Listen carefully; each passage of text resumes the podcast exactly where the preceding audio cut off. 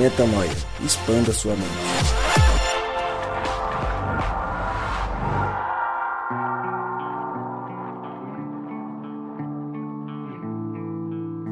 Está no ar mais um podcast Metanoia. Seja muito bem-vindo ao podcast Metanoia 107. Como eu sempre digo, meu nome é Lucas Vilches e estamos juntos nessa caminhada.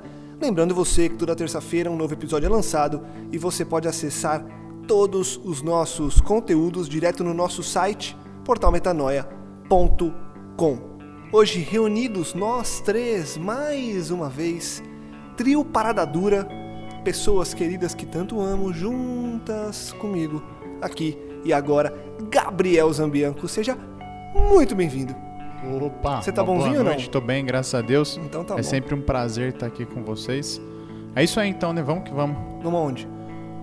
Pro podcast, Ah, né, meu gravar, querido? garoto. Vamos gravar, que hoje o tema é delícia. Hoje o tema é bom ou não? Uma coisa maravilhosa, né? Cê- isso é cê- cê revelação fala- de cê- Deus. Você falou assim antes da gente começar a gravar, Ah, que se Deus falar tudo o que você acha que ele tem pra falar por meio desse podcast, ele vai ser avassalador, é isso aí? esse é divisor. É isso É, mesmo? di- é divisor na vida de quem ouvir. Boa.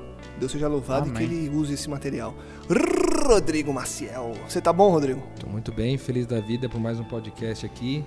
A gente tá caminhando aí já, depois de eu ter ultrapassado o centésimo podcast. Agora tá voando. Agora Daqui tá a pouco chega voando. no 200, Nosso 300. coração tá... Se chegar no 200 será pela misericórdia de Deus Vai mais ser. uma vez, né? Viu? E falar em misericórdia de Deus, ouviram a gente cantando e querem que a gente vá fazer um teste no próximo The Voice. Ó, que isso, hein? Aquela abertura Isso do que é misericórdia, hein? Sim, por isso mesmo que eu falei da misericórdia de O que Deus. ajudou isso aí foi a afinação do Gabriel. Que Não, o é Gabriel fez uma afinado, hein? base pra gente, Ó, né? eu não, assim, não é um negócio que eu gosto de me gabar, mas tem uma coisa que eu sei fazer, diria, já diria minha mãe. É o quê? Não, eu já contei essa história pro, pro Rodrigo, vou contar aqui rapidinho. Rapidinho Esse mesmo. negócio de, con- de, de cantar não é comigo, cara. Quando, logo que a gente, minha mãe se batizou, a gente começou a frequentar a igreja, eu tava na, na fase de trocar a voz como adolescente. E eu cantava de coração, mas a trocou a voz, voz? não, nunca, não deixei de trocar, esse é o problema. Mas a voz oscilava uma coisa horrível. E minha mãe me beliscava. Para de, para de zoar na música. E eu- aí, cara, aí eu não consegui cantar e eu não canto e eu louvo só. Você louva com o coração. Louvo com o coração, né? Tá porque a certo. voz é zero. Tá certo. Bom, vamos pro tema, que, como a gente disse, o tema vai ser avassalador, um tema de muita expansão de mente. Hoje a gente fala sobre este evangelho do reino. Lá em Mateus 24, 14, diz o seguinte: E este evangelho do reino será pregado em todo o mundo, como testemunho a todas as nações, e então virá o fim. Que evangelho é esse? Por que Jesus fala este evangelho do reino? Será que a gente confundiu isso ao longo dos anos? Até hoje a gente pensava errado, as pessoas pensam errado com relação ao evangelho que é pregado no mundo. O que a gente tem que fazer com este evangelho do reino? Porque aqui ele está falando de uma profecia do fim dos tempos e para acabar, este evangelho do reino precisa ser pregado a todas as nações. E aí, que evangelho é esse? É disso que a gente vai falar. Primeiro por partes. Vamos ler o contexto desse capítulo de Mateus. Vou ler aqui desde o verso 1 e a gente começa a conversar sobre este evangelho do reino. Então vamos lá, Mateus 24, de 1 a 14. Jesus saiu do templo e, enquanto caminhava, seus discípulos aproximaram-se dele para lhe mostrar as construções do templo. Vocês estão vendo tudo isso? perguntou ele.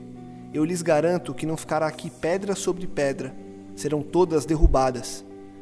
Tendo Jesus se assentado no Monte das Oliveiras, os discípulos dirigiram-se a ele em particular e disseram: Dize-nos, quando acontecerão essas coisas? E qual será o sinal da tua vinda e do fim dos tempos? Jesus respondeu: Cuidado, que ninguém os engane.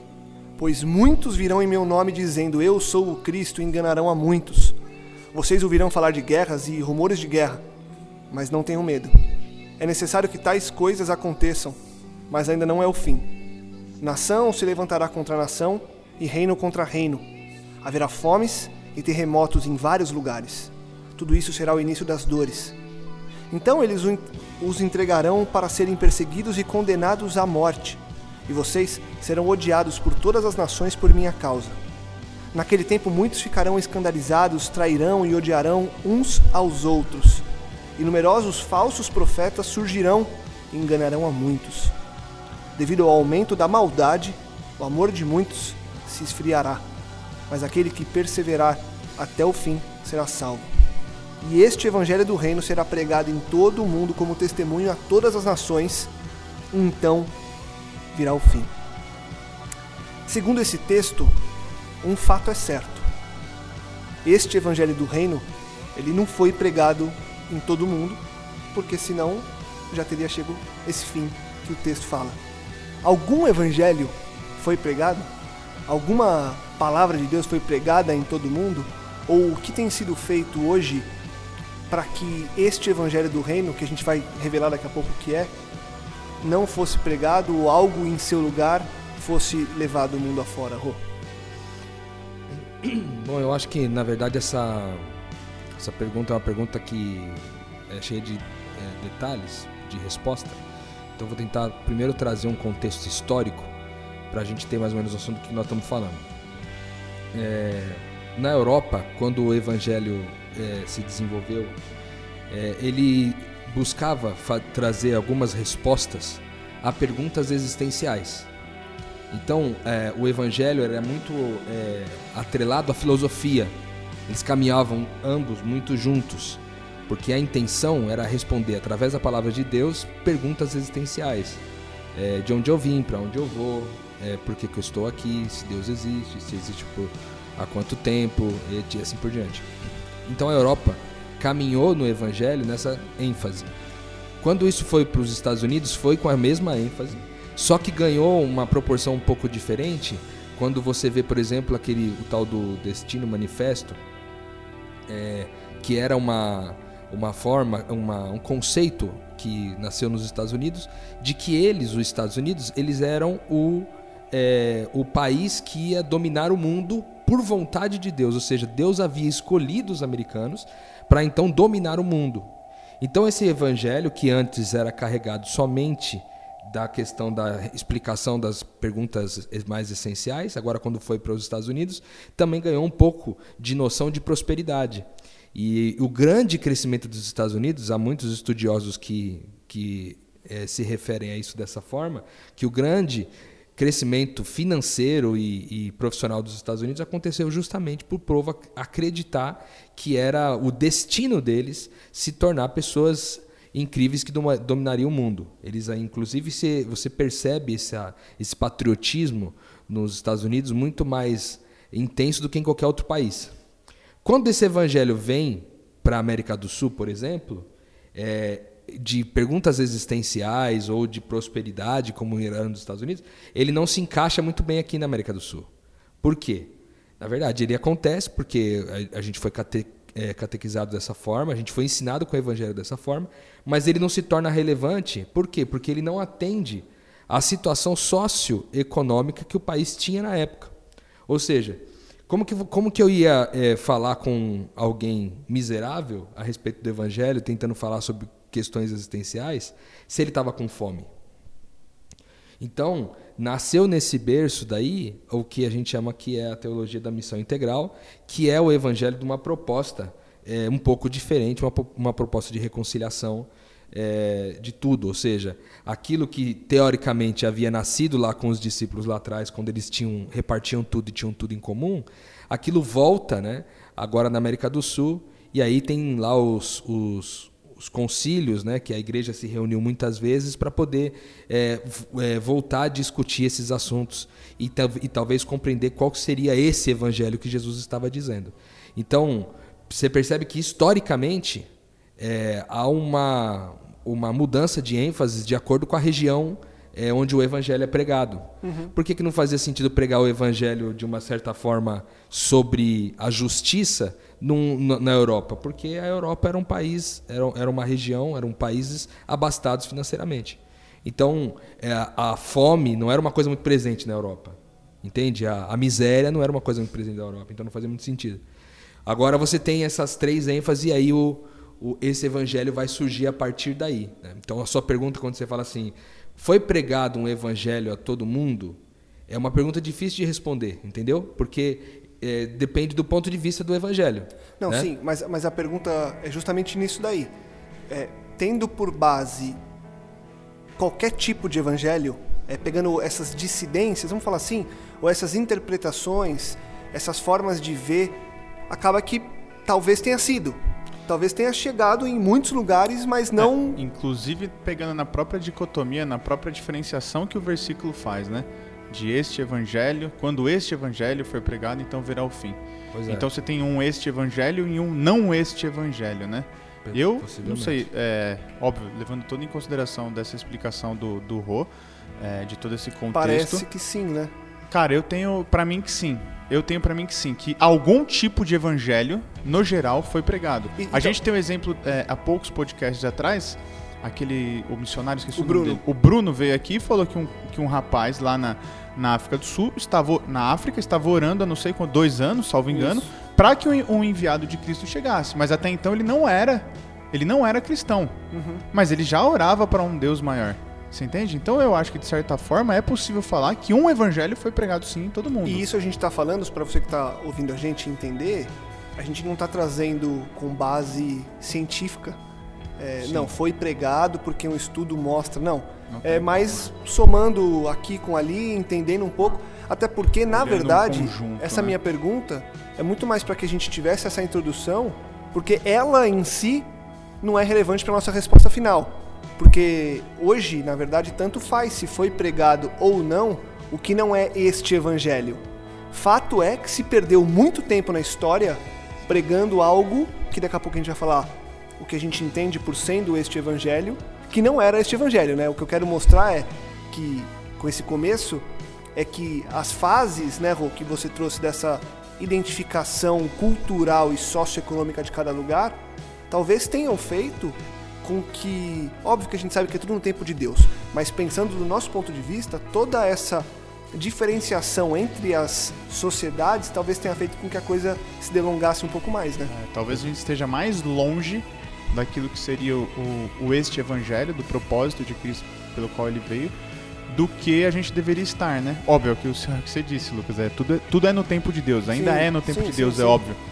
Mas a gente tem que analisar a situação, a gente tem que fazer uma, uma boa interpretação das coisas. Com né? certeza. É, é importante dizer que tem um, um estudo, é, daqui a pouco eu posso trazer a referência para vocês, mas esse estudo ele vem trazer uma informação para a gente nessa questão numérica que ele, na verdade, pode nos surpreender um pouco.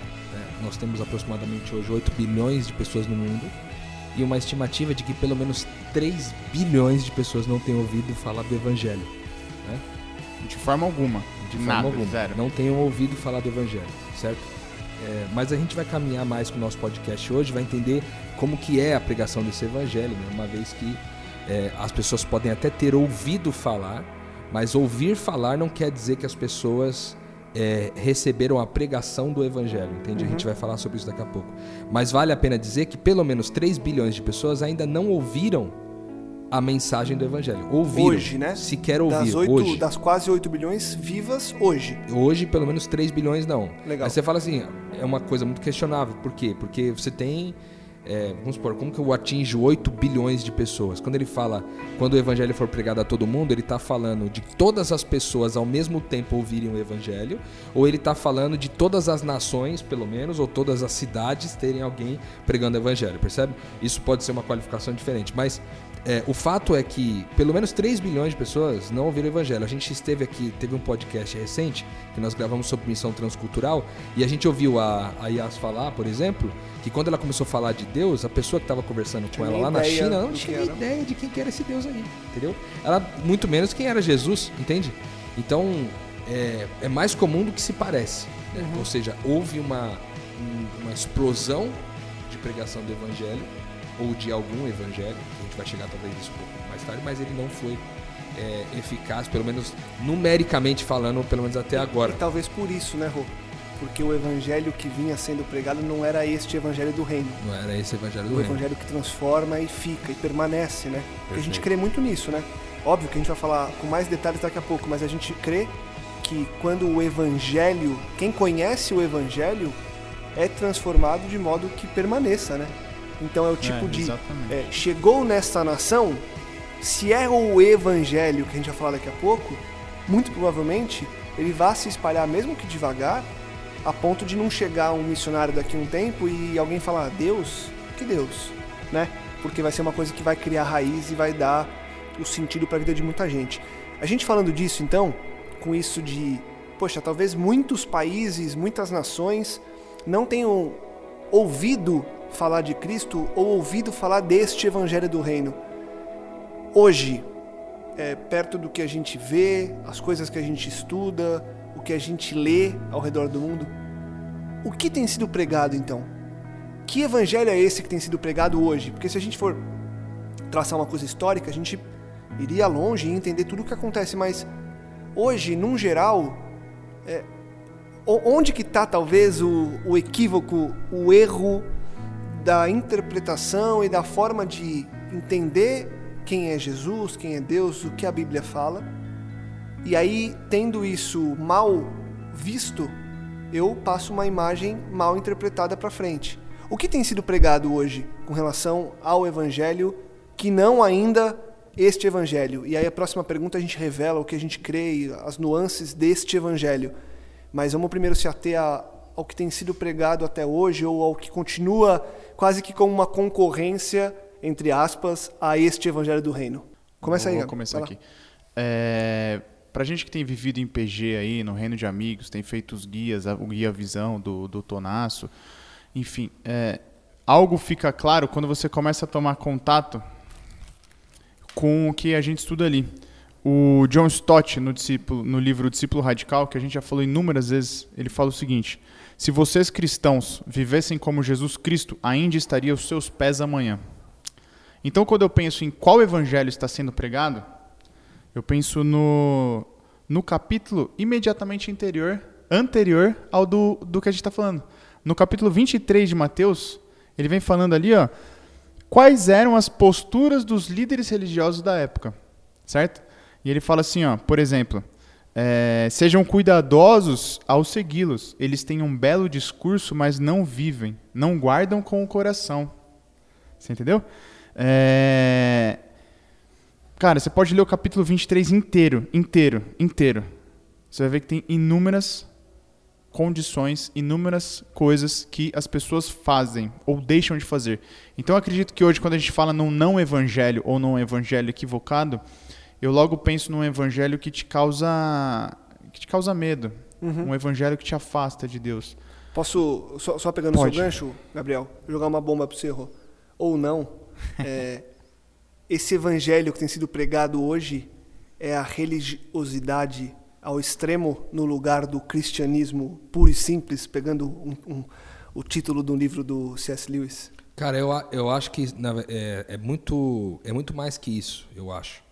Porque existem diversas nuances. Eu vou dizer, por exemplo, se você pega uma, é, uma, uma classe de igrejas que se dedica, por exemplo, ao estudo da teologia da libertação, que vai tratar diretamente dessa questão do pobre, etc. E o berço de onde nasce ali o pentecostalismo e tal, principalmente aqui na América do Sul, você percebe então que o evangelho que é pregado é o evangelho do poder, que dá ênfase no Espírito Santo, nos dons do Espírito Santo, etc. O evangelho que transforma o pobre num superpoderoso através do poder do Espírito Santo, al- alguém que usa o poder de Deus ao seu favor. Então você tem esse evangelho, essa boa nova, que é de que você pode ser alguém super eh, nesse mundo se você tiver, eh, se você aprender a dominar os oráculos de Deus, vamos dizer assim, dominar os poderes que Deus tem te- ao te oferecer.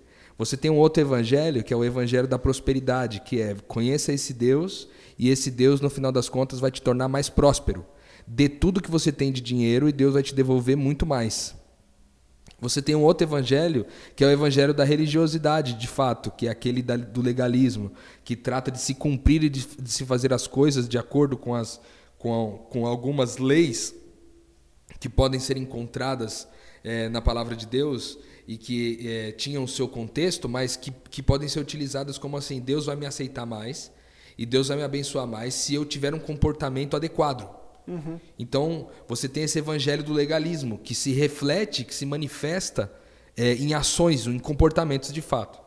Você tem ainda mais, além desses evangelhos todos, ainda você ainda tem um outro evangelho que é o evangelho é, da, de viver como Cristo, que talvez é o evangelho que a gente vai falar ele um pouco mais para frente. Mas você vê como são várias propostas. Aham, aham. A gente gravou aqui um podcast sobre o livro de Eli. Sim. E, e o livro de Eli traz uma reflexão muito importante para a gente. Não sei quantos de vocês lembram no filme, né? no podcast a gente falou sobre isso também. A, o desejo e a busca incansável daquele líder, daquele, daquele bar ali, daquele lugar ali naquela cidade, para encontrar o livro. Por quê? Porque com o livro, as palavras escritas naquele livro têm poder, ou na visão dele tinham poder, para mudar a consciência das pessoas e manipular as pessoas Manipular a realizar, a se comportar de determinada forma, é, de acordo com a sua própria vontade. Então, o mesmo texto pode ser utilizado para evangelhos diferentes, entende? Então, por, em toda essa confusão, naturalmente, reside essa, essa confusão que ficou o mundo. Porque qual evangelho é esse? né? A gente tem alguns, por exemplo, esse evangelho da, da- do, do pentecostal ao extremo, assim, o neopentecostal, ele é muito forte aqui na América do Sul, tem um pouco de força nos, no- nos Estados Unidos, mas na Europa ele não tem muita força. Na Austrália ele é um pouco forte. Agora você pega um outro, que é o evangelho do legalismo, que é muito forte nos Estados Unidos, muito forte no Brasil, e assim vai. De acordo com a região e com Você o perfil do uma- Uhum, público, você tem uma ênfase diferente. Né? Então você vê como são muitos, muitos supostos evangelhos a serem pregados. E, E é sinistro que eles não se comunicam, né? Você entende? cada um é cada um. Cada né? um é cada um. Boa. É, é- esse é um ponto chave do que a gente vai colocar aqui na frente sobre o este evangelho. Uhum. Os evangelhos que o Rô colocou aqui, eles não se comunicam. Por quê? Tenta você, pentecostal, conversar com um cara que é legalista. Tenta o legalista conversar com alguém que acredita na teoria da prosperidade, que vive a teoria da prosperidade. Uhum, Eles não se comunicam. Verdade. O, eu lembro quando eu comecei a caminhar mais próximo de Deus, na verdade até antes de conhecer é, vocês, conhecer a comunidade que eu frequento hoje, enfim, eu tinha, eu ainda tenho um amigo e foi uma das primeiras pessoas que no ambiente de trabalho falaram sobre Deus para mim. Ele falava assim: Lucas, o evangelho é plural. E na época eu não entendia o que ele queria dizer com isso. Hoje eu entendo o que ele, quer, o que ele quis dizer. Ele quis dizer que é plural porque cada um interpreta de uma forma e a coisa, entre aspas, funciona em todos os locais. Mas por quê? Porque eu te convenço do- da minha forma de interpretar, o Rô convence o outro, o Gabriel convence o outro, e cada um vai montando uma forma de interpretação, de interpretação de uma mensagem. Quando na verdade essa mensagem ela é singular. Ela não é plural. A mensagem deste evangelho do reino, ela não pode te dar uma série de, de maneiras de interpretar. Ela nunca vai abrir brecha para você viver. Ah, vou viver assim, não, não quero viver daquele jeito. Não, ela te ensina e te mostra um único caminho que torna esse entendimento singular.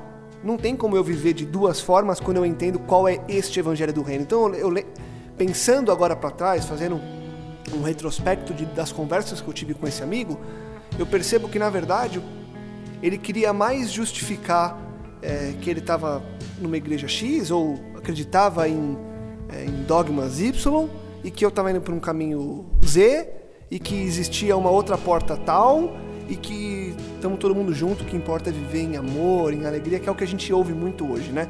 Até pela, pelas barbáries que a gente vê de muitas religiosidades mundo afora, muita gente diz que quer só viver o amor e que vamos pregar o amor etc.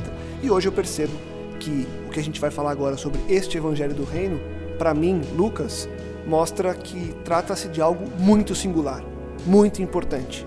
Algo que tem que ser entendido como uma coisa única para que a gente viva da forma com que Jesus sonhou. E aí eu pergunto para vocês. Vou perguntar para você primeiro, Gabriel, e aí o Rô já emenda para a gente começar a se aprofundar nisso. Que evangelho do reino é esse? Cara, tem, tem duas situações na Bíblia que me chamam extremamente a atenção. Porque elas são relatadas até um ponto e ali tem um gap e você não sabe o que aconteceu. Quando Jesus vai almoçar na casa de Zaqueu, você não sabe o que aconteceu lá dentro. Você só sabe que houve uma conversão de Zaqueu. Quando Jesus ele tá com a, a mulher samaritana no poço, você tem o diálogo deles e você tem o resultado do tempo, dois ou três dias que Jesus passou, que Cristo passou com o povo samaritano. E o resultado é que é o povo reconhecendo Cristo como Salvador do mundo. Enquanto do lado de lá, os judeus, com quem Cristo estava o tempo todo, reconheciam ele como libertador de Israel, né? libertador do povo é, judaico. É, então esse, esse é um tema que me chamou a atenção, Uhum. sempre me chamou a atenção para tentar entender esse mistério, sabe? O que será que foi falado ali? Qual foi a situação? O que, que aconteceu? O que, que Jesus colocou ali na. Quais foram as cartas que foram lançadas na mesa para que essas pessoas se convertessem de- da água para o vinho? É, e quando eu penso aqui no, neste Evangelho do Reino, me vem à cabeça o seguinte: é, a gente vive hoje, analisando as- todas as, as- tudo isso que a gente já falou até agora, a gente vive uma busca pela salvação individual. A gente busca um, um checklist, cada um com seu checklist, mas a gente busca um checklist. E aí eu pergunto assim, eu, eu me perguntei o seguinte: eu estou disposto a perder a minha salvação para salvar os outros? Será que eu estou disposto a perder a minha salvação para salvar os outros? E aí eu penso em Cristo. Cristo perdeu a sua salvação. Ele podia ter se, ele podia ter se salvado e salvado os outros. Ele perdeu a sua vida para que perdendo a sua vida salvasse os outros. E aí em Marcos 8, tri- e olha que louco, isso daqui eu li hoje e achei sensacional. É, Marcos 8:35 fala o seguinte: Fala que pois é um versículo muito conhecido. Pois quem quiser salvar a sua vida perdê-la ou ou a perderá. Mas aquele que perder a sua vida em mim e por mim, a achará, certo? Só que ali em Marcos ele fala o seguinte: ele coloca, é diferente de, de Mateus e de Lucas. Marcos 8,35 ele fala assim: ó. Oh, tô abrindo aqui, abriu, chegou. Pois quem quiser salvar a sua vida, a perderá. Mas quem perder a sua vida por minha causa e pelo evangelho, a salvará. Porque Cristo perdeu a vida dele pelo evangelho. E não por ele mesmo. Você entende? Então ele encontrou a vida. Então ele foi salvo. Então ele foi salvo. Então ele, foi salvo. É... Cara, quando eu penso em Evangelho do Reino, eu falei aqui pra vocês antes, eu penso em, em juízo. Mas um juízo que não me dá medo. Um juízo que me traz alegria. Um juízo que me traz a certeza da salvação. Um juízo que eu almejo a segunda vinda de Cristo. Você entende? Porque quando você falou assim, Lucas, ah, é, as religiões são plurais. São plurais. né? É, e o que a gente vê ali em Mateus 23 é que as pessoas. E hoje a gente vê isso demais. É que tanto naquela época como hoje as pessoas vivem um evangelho que é mastigado, entendeu? Sim. Que é mastigado. É um evangelho que, que você não busca a sua experiência real com Deus. Então quando você fala de reino, Você replica a experiência de alguém, né? de alguém que foi replicado, que foi replicado, como o Rô colocou aqui no começo, replicou da Europa para os Estados Unidos que veio para cá, ou seja, é o- é o mastigado do mastigado do mastigado, entendeu? Em algum momento as pessoas deixaram de vivenciar por si só aquilo que ela que Deus tem para oferecer, entendeu? Boa, A, a revelação de Cristo para elas. boa. É, efetivamente, eu gosto de pensar que esse Evangelho do Reino, é, ele tem algumas características importantes, né, e, e que diferem muitas vezes desses evangelhos que têm sido pregados por aí. É, o, primeiro, o primeiro ponto, até dentro aqui do, do próprio texto aqui de Mateus, é, você vê Mateus 24, 14, ele vai dizer: E este evangelho do reino será pregado em todo o mundo como testemunho a todas as nações, e então virá o fim. É, o, a- o primeiro detalhe importante é que ele está falando de um evangelho do reino. As boas novas do reino. As boas notícias do reino de Deus. Naquele momento que Jesus vem para o contexto e ele começa o seu ministério aqui, ele inaugura o reino de Deus. E a gente tem um podcast gravado aqui, lá, um dos primeiros podcasts chamado Reino de Deus, que você pode voltar lá para compreender exatamente o que que isso significa.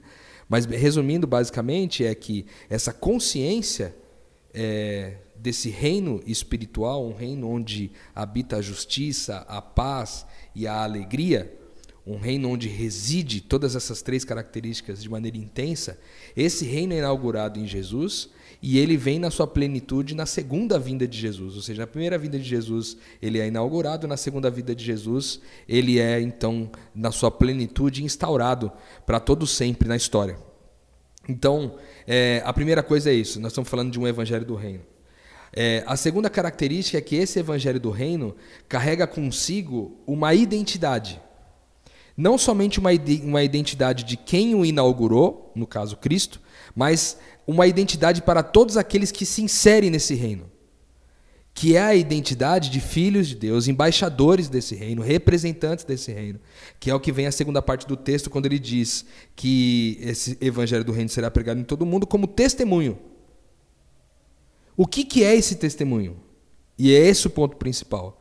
Talvez durante muitos anos, o evangelho que vem sendo pregado vem sendo um evangelho do discurso, que é aquilo que o Gabriel falou do capítulo 23 de Mateus. O evangelho onde, onde se há conceitos importantes e conceitos é, bem elaborados a respeito de quem Deus é, conceitos elaborados de quem você é, conceitos elabora elaborados do que, que o mundo é e etc. Só que esses conceitos não mudam a mim. E o meu testemunho, ou seja, a forma como eu me apresento no mundo, não é diferente. Então eu, eu posso crer numa coisa, crer nesse evangelho do reino, achar que creio, mas na verdade estou apenas acreditando. Eu acredito nisso, mas eu não vivo isso. Então eu não sou testemunha desse reino. Eu não testemunho esse reino, essa identidade desse reino, que é ela é evidenciada por essas três características é, porque isso é o reino de Deus, não consiste em comida nem bebida, mas em justiça, paz e alegria no Espírito. E a e justiça, paz e alegria no Espírito, quando a gente fala disso, a gente está falando que isso acontece numa ordem. A justiça do reino é a tônica, e essa justiça ela, é, ela se manifesta, é, ou ela produz na sequência, paz, que produz naturalmente alegria. O que todos nós, como seres humanos, buscamos enquanto estamos nessa existência humana é alegria, é viver com alegria e é viver em paz. Em geral, todo ser humano tem essa busca por alegria e por paz. Só que isso só pode ser produzido mediante a justiça. E essa justiça é a característica principal desse reino, desse evangelho. E é tão incrível e tão verdade isso, porque aqui no capítulo 24 de Mateus e no capítulo 25, capítulo seguinte, é, ele vem dando alguns exemplos, em algumas parábolas a respeito do que isso significa. Então, por exemplo, no capítulo 24 ainda ele fala sobre o servo bom e fiel. E aí ele diz que ao servo foi deixado uma tarefa para cuidar dos outros servos.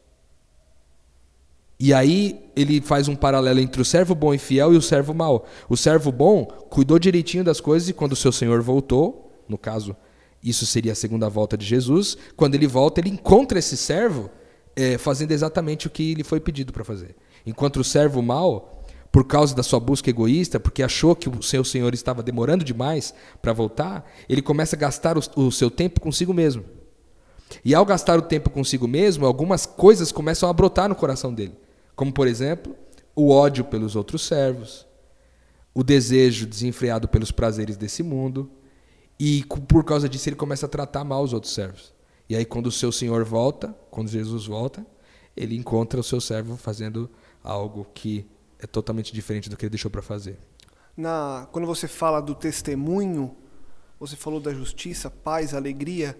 Na prática, o que é esse testemunho? O que é a vida é, de quem vive este evangelho do reino. Você trouxe já uma parábola que talvez seja o começo dessa resposta.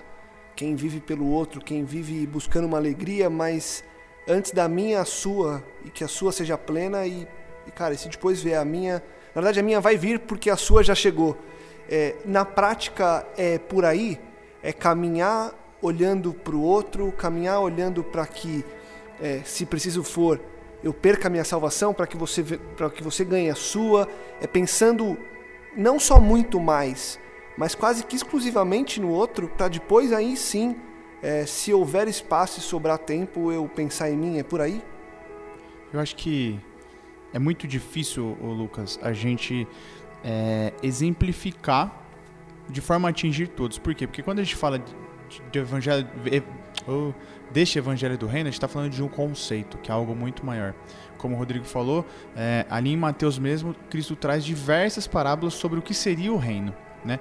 Então, a gente vai até conceituar aqui, certo? Mas aquilo que a gente entende, Uhum, aquilo que tem funcionado, aquilo que tem sido Aquilo que a gente a, tem exteriori- visto... a exteriori- exteriorização da nossa vida para as pessoas, né? Porque na realidade o que a gente já cansou de conversar aqui, de falar, é que a motivação equivocada, e o Rodrigo acabou de falar isso, a motivação equivocada pode transformar em algo ruim até mesmo a pregação deste evangelho do reino. Certo? Então, quando a gente pensa neste evangelho do reino, eu, Gabriel, e aquilo que eu tenho vivido com vocês e com, com o pessoal, é o seguinte: eu penso em reconciliação das pessoas com Deus. Então eu não penso mais num cristianismo que afasta, num cristianismo que julga, num cristianismo que compara a minha vida com a sua. Eu busco uma, um- uma relação com Deus para que na minha relação com Cristo eu possa aproximar o meu coração do seu e, base- e você baseado na minha relação com Cristo, vendo quem é Cristo para mim, quem eu sou para Cristo e quem nós somos nessa relação, você possa alinhar a sua vida. Certo? Então, uma vez reconciliado com Ele, eu oro para que a gente se reconcilie e para que você se reconcilie com Deus. Esse é um exemplo. Esse é um exemplo. Outro exemplo é o, meu- o que você falou, o meu coração estar é, convertido às pessoas, certo? Eu tava vindo pra cá pensando nesse podcast e, cara, eu vi a seguinte cena, que é a cena da religiosidade. Aqui na, na- um rapaz saindo, um senhor saindo da igreja, saindo do- de uma igreja, ele mal chegou na calçada porque tinha um espaço entre a saída, a porta da igreja e, a, e o portão e tinha uma senhora sentada na- do lado de dentro da igreja e ela falou assim: "Senhor, me ajuda". Ele olhou pra ela e falou assim: "Eu não tenho nada". E eu pensei assim comigo: "Bom, alguma coisa você tem. Nada é impossível. Algo você tem. É que você não tem nada que você queira oferecer pra ela, porque algo você tem. Então, quando eu penso no que é este evangelho do reino para mim, eu penso em reconciliar pessoas, em cuidar de pessoas, em oferecer para as pessoas aquilo que me falta, não aquilo que me sobra. Sabe? Mas isso tudo são conceitos. São conceitos que um relacionamento com Cristo vai te levar a ter conceitos. E esses conceitos de é, é- é que esse Mas, conceito do mas, e- mas este evangelho do reino, apesar da parte conceitual ou além da parte conceitual, ele é vivido na prática, certo? Sim, ele tem Ele, uma relação. preci- ele precisa dessa prática, né? ele tem uma relação de causa e consequência. É o que eu queria dizer, na verdade, é que essa relação, é, o evangelho, a boa notícia é que Deus estava em Cristo se reconciliando com o mundo. Essa é a boa notícia. Deus estava em Cristo reconciliando o mundo, ou seja, está tudo em paz. No final, quando Jesus morre na cruz, ele fala: está consumado, está terminado. Ele, o papel para que essa conexão com Deus voltasse ao normal, essa conexão que havia sido perdida, voltou porque Jesus estava, Deus estava em Cristo, se reconciliando com o mundo. Deus se reconciliou com o mundo, fez as pazes com o mundo. Agora, essa causa produz uma reação, um- uma, uma consequência. E essa consequência é amar as pessoas. Por quê? Aquele que foi salvo, aquele que foi muito amado, aquele que compreendeu esse amor, então ele começa então a amar outras pessoas. Então o evangelho, mais do que é, Deus me amou, o evangelho é que eu posso amar como ele me ama. E isso traz uma consciência um pouco diferente do que é Deus. Porque de fato a gente vê que Deus, a, gente, a própria palavra de Deus diz isso, que Deus é amor, mas a gente não consegue conceituar muitas vezes, porque a, é, a gente tem uma, uma consciência tão mesquinha que a gente acha que Deus é amor pra mim. Ou seja, Deus é amor e ele vai amar a mim. E talvez a, a palavra que melhor defina esse amor que Deus é, é que Deus não é amor somente. Deus é amar. Então, o evangelho, a consciência de quem Deus é, é, essa consciência ela, ela passa pelo amor que Deus teve por mim, mas ela se traduz numa relação onde eu amo os outros. É, a gente gravou aqui no podcast do Metanoia também uma série é, do Sermão do Monte, onde Jesus ele, ele, ele estratifica várias características de pessoas que são é, pessoas que, que são caminhantes, membros desse reino aqui na Terra. E aí a gente vai ver, cara, são 10 episódios falando sobre essas características todas. Mas o fato é que se a gente fosse condensar esse evangelho, essa boa notícia, a gente saberia que Deus fez as pazes com a gente, mas que isso produz em nós pessoas dispostas a fazer as pazes com o mundo, umas com as outras, paz consigo mesmo, etc. De novo, retornando à questão da paz uma vez como um fruto de justiça. Então, de fato, esse evangelho pregado como testemunho é o evangelho prático. É o evangelho que eu saio da minha condição e vou para a rua. E esse, quando eu falo vou para a rua, entendam bem, é o evangelho que não se limita a paredes, é um evangelho que, que, que ele transcende um culto religioso e ele transcende, ele transcende para a minha vida.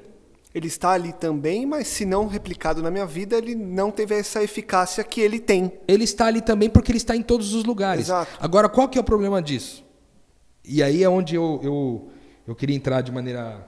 É, é você que está ouvindo a gente agora aí, é, talvez você se choque um pouquinho com o que eu vou falar, mas o fato é o seguinte: esse evangelho que exige tudo de mim, o evangelho, na verdade, ele não exige nada de mim, mas o discipulado, que é a consequência, exige tudo de mim. A vontade e, de ser semelhante, né? A, a não, não só a vontade de ser semelhante, mas a consequência de ser semelhante. A né? consequência. Porque essa vontade é produzida a partir do momento que eu entendi o quanto fui amado. E aí, uma vez que essa vontade é produzida em mim, então eu vivo em função disso. Qual o problema disso? O problema é que essa não é uma mensagem comercial. Não é. Essa mensagem não enche os templos. Essa mensagem esvazia os templos e essa mensagem não produz economia, é, essa mensagem não produz conforto imediato. Por quê? Porque é, eu venho buscar um conteúdo na igreja como um consumo, como mais um produto que eu estou comprando na semana, para que aquela correria do meu dia a dia seja aliviada com algumas palavras sábias do livro sagrado da palavra de Deus. Então eu venho, ouço uma mensagem de paz, dá aquele renovo, respiro fundo e volto para minha semana egoísta de novo. Cada um cuidando do seu papel. Da sua própria Imagina salvação. se você. Exatamente. Tem até um, um, um, pregador que costuma. que eu gosto muito, que ele costuma dizer isso, que ele diz assim: a gente deveria, ao invés de a gente pa passar tempo pregando a respeito para as pessoas como elas devem se salvar, a gente deveria pregar para elas como elas devem se perder. Essa deveria ser a nossa tônica. Agora você imagina você chegando na sua igreja todos os dias. Vamos supor que seu culto seja no sábado. O culto da sua igreja lá, da sua comunidade. Você vai lá todo sábado. Só que você chega lá, todo dia que você chega lá, é a mensagem é o, como, como que você pode morrer diferente agora hoje? Como que você pode morrer amanhã? Como que você pode morrer na semana que vem? E a mensagem fosse somente essa em geral, porque a gente está buscando apenas um consumo, apenas mais um produto, essa mensagem não nos agrada. A gente volta para casa tristes, porque a gente não consegue mudar o que foi pedido no culto, a gente não consegue mudar, a gente não quer mudar, porque a gente quer o evangelho do conforto. Uhum. O evangelho que beneficia a mim mesmo.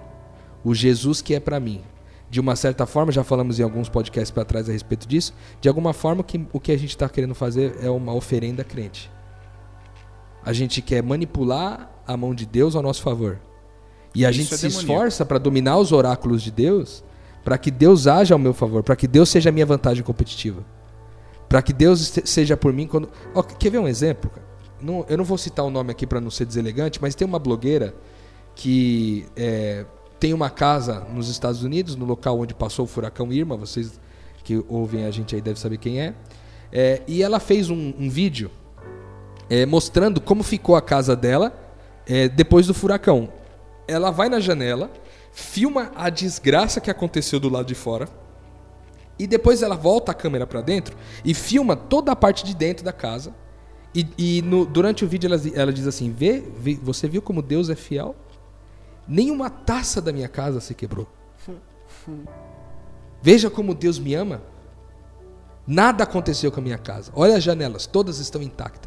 Como meu Deus me ama, né? Olha como meu Deus me ama. Então, que mensagem isso carrega? Ok, Deus te ama. Deus não ama mais ninguém ali fora. Então. Deus odeia todo mundo. É o que soa para as pessoas, né? É o que soa para as pessoas, percebe? Então, assim, esse Deus que eu busco para o meu benefício próprio, entende? Sim. Isso, esse, essa, esse desejo de consumo cria um ciclo vicioso, porque eu quero consumir, as igrejas oferecem o que eu quero consumir.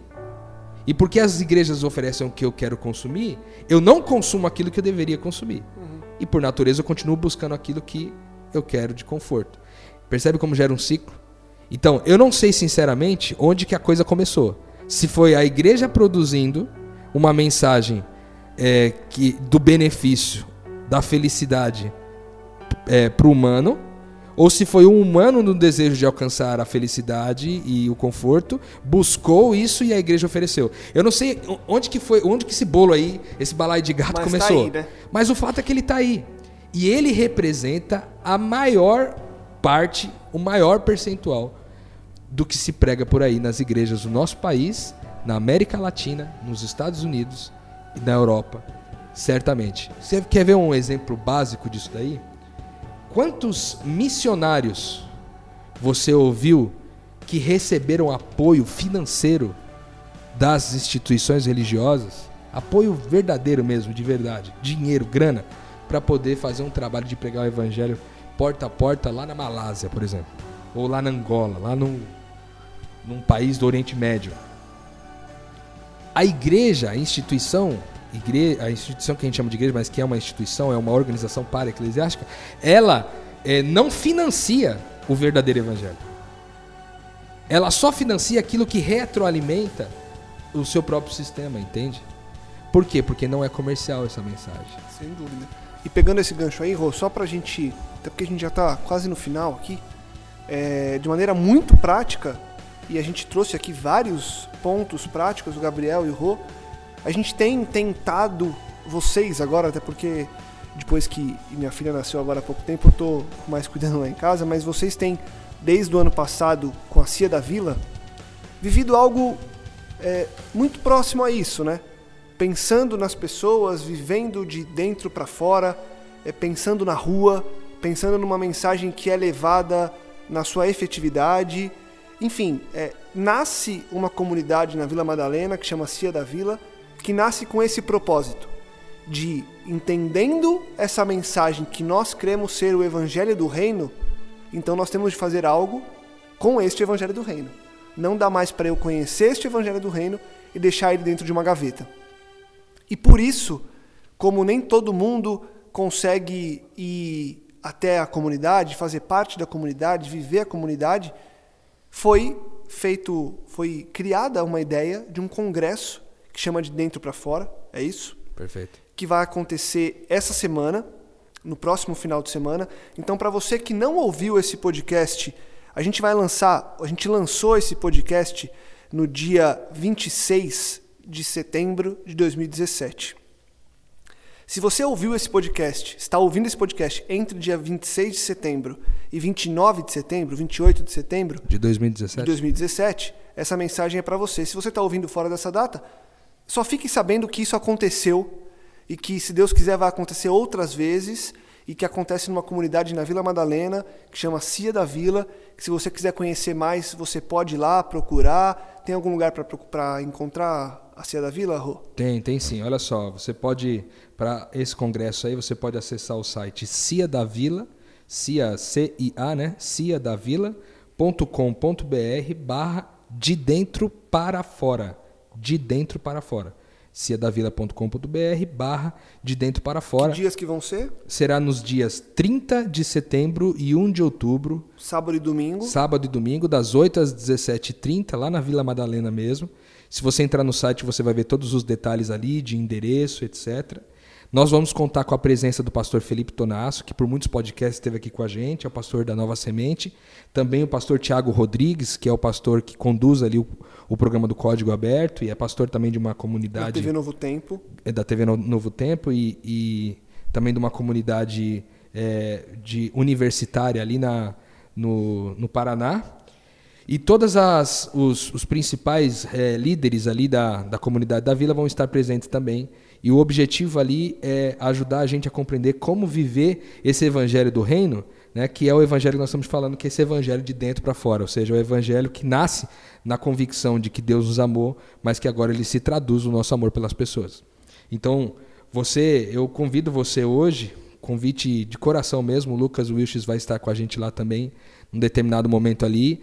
Tem é, a participação musical de umas pessoas legais que nós não, não colocamos aqui no, no, no, cartaz e nem na, no site propositalmente, para que você que é, se inscreveu aí é, desfrute desse momento que será extremamente agradável. Mas eu peço para que você entre lá, faça sua inscrição. Você vai perceber lá que o almoço está incluído, refeição, etc. Você vai poder gastar um tempo ali e a gente vai fazer algo extremamente relevante juntos para que de fato você possa, possa voltar inspirado para a sua comunidade, de talvez fazer algo diferente, de talvez é, ter novas ideias para fazer como esse evangelho do reino pode ser manifestado, traduzido no seu contexto, na sua realidade. Então entra lá, cedavila.com.br barra de dentro para fora. Nos dias 30 do 9 e 1 do 10 de 2017, a gente vai estar junto e será para honra e glória do nome de Deus, Senhor Jesus Cristo. Boa, Rô. Com certeza estão acontecendo várias outras manifestações deste evangelho do reino ao redor do mundo, porque isso é possível isso é real, isso é urgente, isso tem que ser vivido hoje e agora, não amanhã. A Cia da Vila é um dos exemplos. As coisas estão acontecendo. A gente trouxe aqui o Bruno e a Yasmin que voltaram agora para vão fazer novas viagens. A Yasmin já foi, o Bruno está indo agora de novo fazer novas viagens. Então eles estão vivendo este evangelho do reino. Tem muita gente vivendo. E se você quer viver este evangelho do reino aqui em São Paulo, se você mora em São Paulo, se você quer entender como fazer esse evangelho do reino chegar aí na sua cidade, se você mora em algum outro local do Brasil e não pode vir aqui a Vila Madalena, fala com a gente. Quem sabe a gente consegue replicar esse conteúdo depois de uma, uma forma X, a gente pode pensar de forma digital, fora o que a gente já fala aqui no podcast, que acho que é muito útil. É possível, é viável. E o que fica, é, Gabriel e Rô, eu queria que vocês trouxessem uma palavra final, é que a coisa tem que acontecer.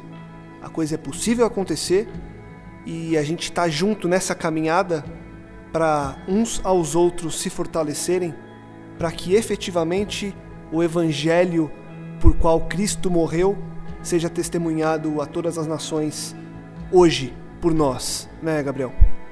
É, com certeza ele ele tem, ele deve, até porque é profético. Quando este evangelho acontecer, então virá o fim. É, e cara, se você está aí pensando, ah, mas eu já vivo é, eu estou bem, eu estou tranquilo, estou em paz com Deus. Eu vou deixar algo que, ouvindo tudo que foi falado aqui, eu fiquei pensando. É, você tem coragem de pecar deliberadamente contra Deus? Você tem coragem de chegar hoje na sua casa e falar assim: vou pecar nisso? Não tem? Por que você não tem? Porque você pode perder a salvação? Porque você vai. Não vai estar tá sendo Cristo. Por quê? Se a sua resposta não for porque eu não sou mais semelhante a Deus, porque eu não estou, porque a consequência é não me assemelhar a Deus, igual o Rodrigo falou, então talvez você tenha que repensar o evangelho que você está vivendo. Porque se a sua motivação não é por estar reconciliado, assemelhar-se a Deus a cada dia mais e reconciliar pessoas, então você tem que repensar o seu evangelho. Boa. Oh queria citar, como sempre, três coisas. Ah, vá.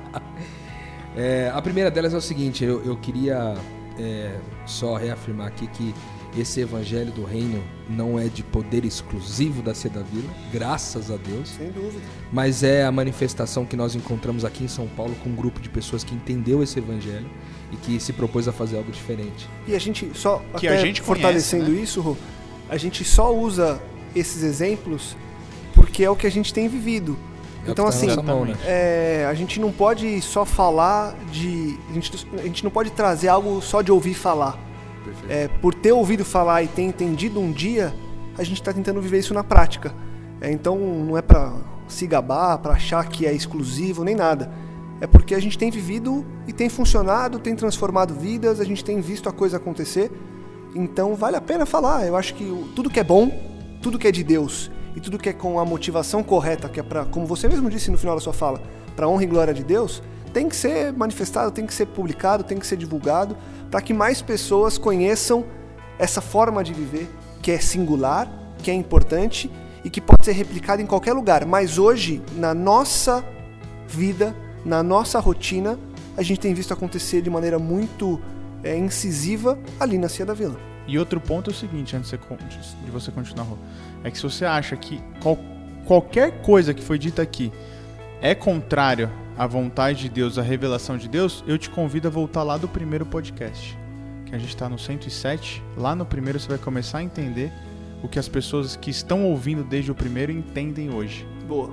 Muito, muito bem lembrado, Gabriel. É, o segundo ponto que eu queria lembrar é que esse mesmo evangelho do reino, esse testemunho desse evangelho citado em Mateus 24, é novamente citado por João através da, re- da, revela- da revelação que ele recebeu de Jesus ali, escreveu o livro do Apocalipse, é, que do inglês Revelation, né, que é a revelação de, de Jesus para João. É, no capítulo 14 de Apocalipse, versículo 6, ele diz assim: Então eu vi outro anjo que voava pelo céu e tinha na mão o evangelho eterno para proclamar aos que habitam na terra toda a raça, toda nação, toda língua e todo o povo. É, esse evangelho faz parte de uma perspectiva escatológica, ou seja, quando esse evangelho é o evangelho da prática, o evangelho do que a gente chama de praxis, que é uma prática refletida, é o evangelho de se misturar com as pessoas, de amar as pessoas, de dar a vida pelas pessoas como Jesus dava e fazer disso o testemunho de Jesus, ou seja, sermos cópias, pequenas cópias de Jesus nesse mundo, pequenos cristos. Esse evangelho, ele é parte da perspectiva escatológica, do fim da existência da humanidade para o começo de uma nova realidade é, que começa ali é, no, no- no milênio, no próximos, nos próximos mil anos e depois na, na renovação da, no- do novo céu e da nova terra. Então, isso faz parte, é um movimento profético do tempo do fim. É esse momento onde a gente se, se propõe a dar a vida mesmo pelo Evangelho como Jesus deu. Essa é a segunda coisa que eu queria dizer. A terceira e última é que eu quero dizer para você que esse Evangelho não é um Evangelho simples. Não é um Evangelho fácil, como eu disse, ele não é um Evangelho comercial. Essa verdade não é comercial. E a gente tem se proposto a viver isso, não é fácil, a gente chora junto, a gente ri junto, a gente sofre junto. E eu tenho certeza que você que acompanha a gente aí também, que tem se proposto a viver isso, você também sente isso daí. Mas eu quero dizer pra você que isso é parte de um movimento que está acontecendo no mundo inteiro. Em vários lugares do mundo tem despertado pessoas. A internet tem contribuído significativamente para esse avanço desse evangelho no mundo, onde várias pessoas postam é, esse testemunho através das suas vidas. Então, é um evangelho com- é, difícil de ser vivido, mas é o evangelho que produz em você e em mim paz e alegria. Gostaria de dizer isso. Por último, citar a fonte que eu falei, é, daquela pesquisa que diz que pelo menos 3 bilhões de pessoas é, não conheceram o evangelho, ainda não ouviram falar desse evangelho, tampouco ouviram, viram esse evangelho acontecer na prática, mas o fato é que é a empresa, a organização que fez esse levantamento é uma organização cristã chamada Joshua Project. É, ela fez essa pesquisa em 2015 e boa parte desse número de 3 bilhões de pessoas faz parte ali da Ásia, onde 60%, pelo menos 60% das pessoas que vivem na Ásia jamais ouviram falar do Evangelho. Então, você que pensa em uma missão transcultural, talvez a Ásia Bom seja um lugar. lugar é, muito bom para você seguir aí.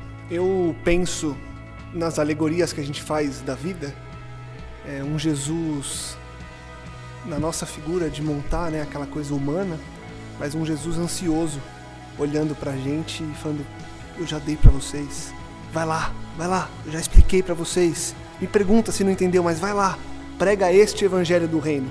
Vai, vai, vai Prega com a vida. com a vida, vive isso, vive isso. Se você consegue enxergar dessa forma também, consegue ver um Jesus pedindo pra você com muito amor pra você ir e pregar e viver isso, vai. Não é tarde, você não demorou muito, agora é a hora. Hoje é o dia e a coisa pode começar a acontecer agora.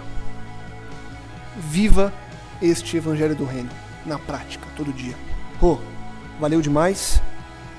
Gabriel, valeu demais. Valeu, irmão. Semana que vem a gente volta com mais metanoia eu deixo aquele convite de no final de episódio. Compartilhe, divulgue e ajude que mais pessoas possam expandir a mente e viver este Evangelho do Reino todo dia, toda hora, para honra e glória de Deus.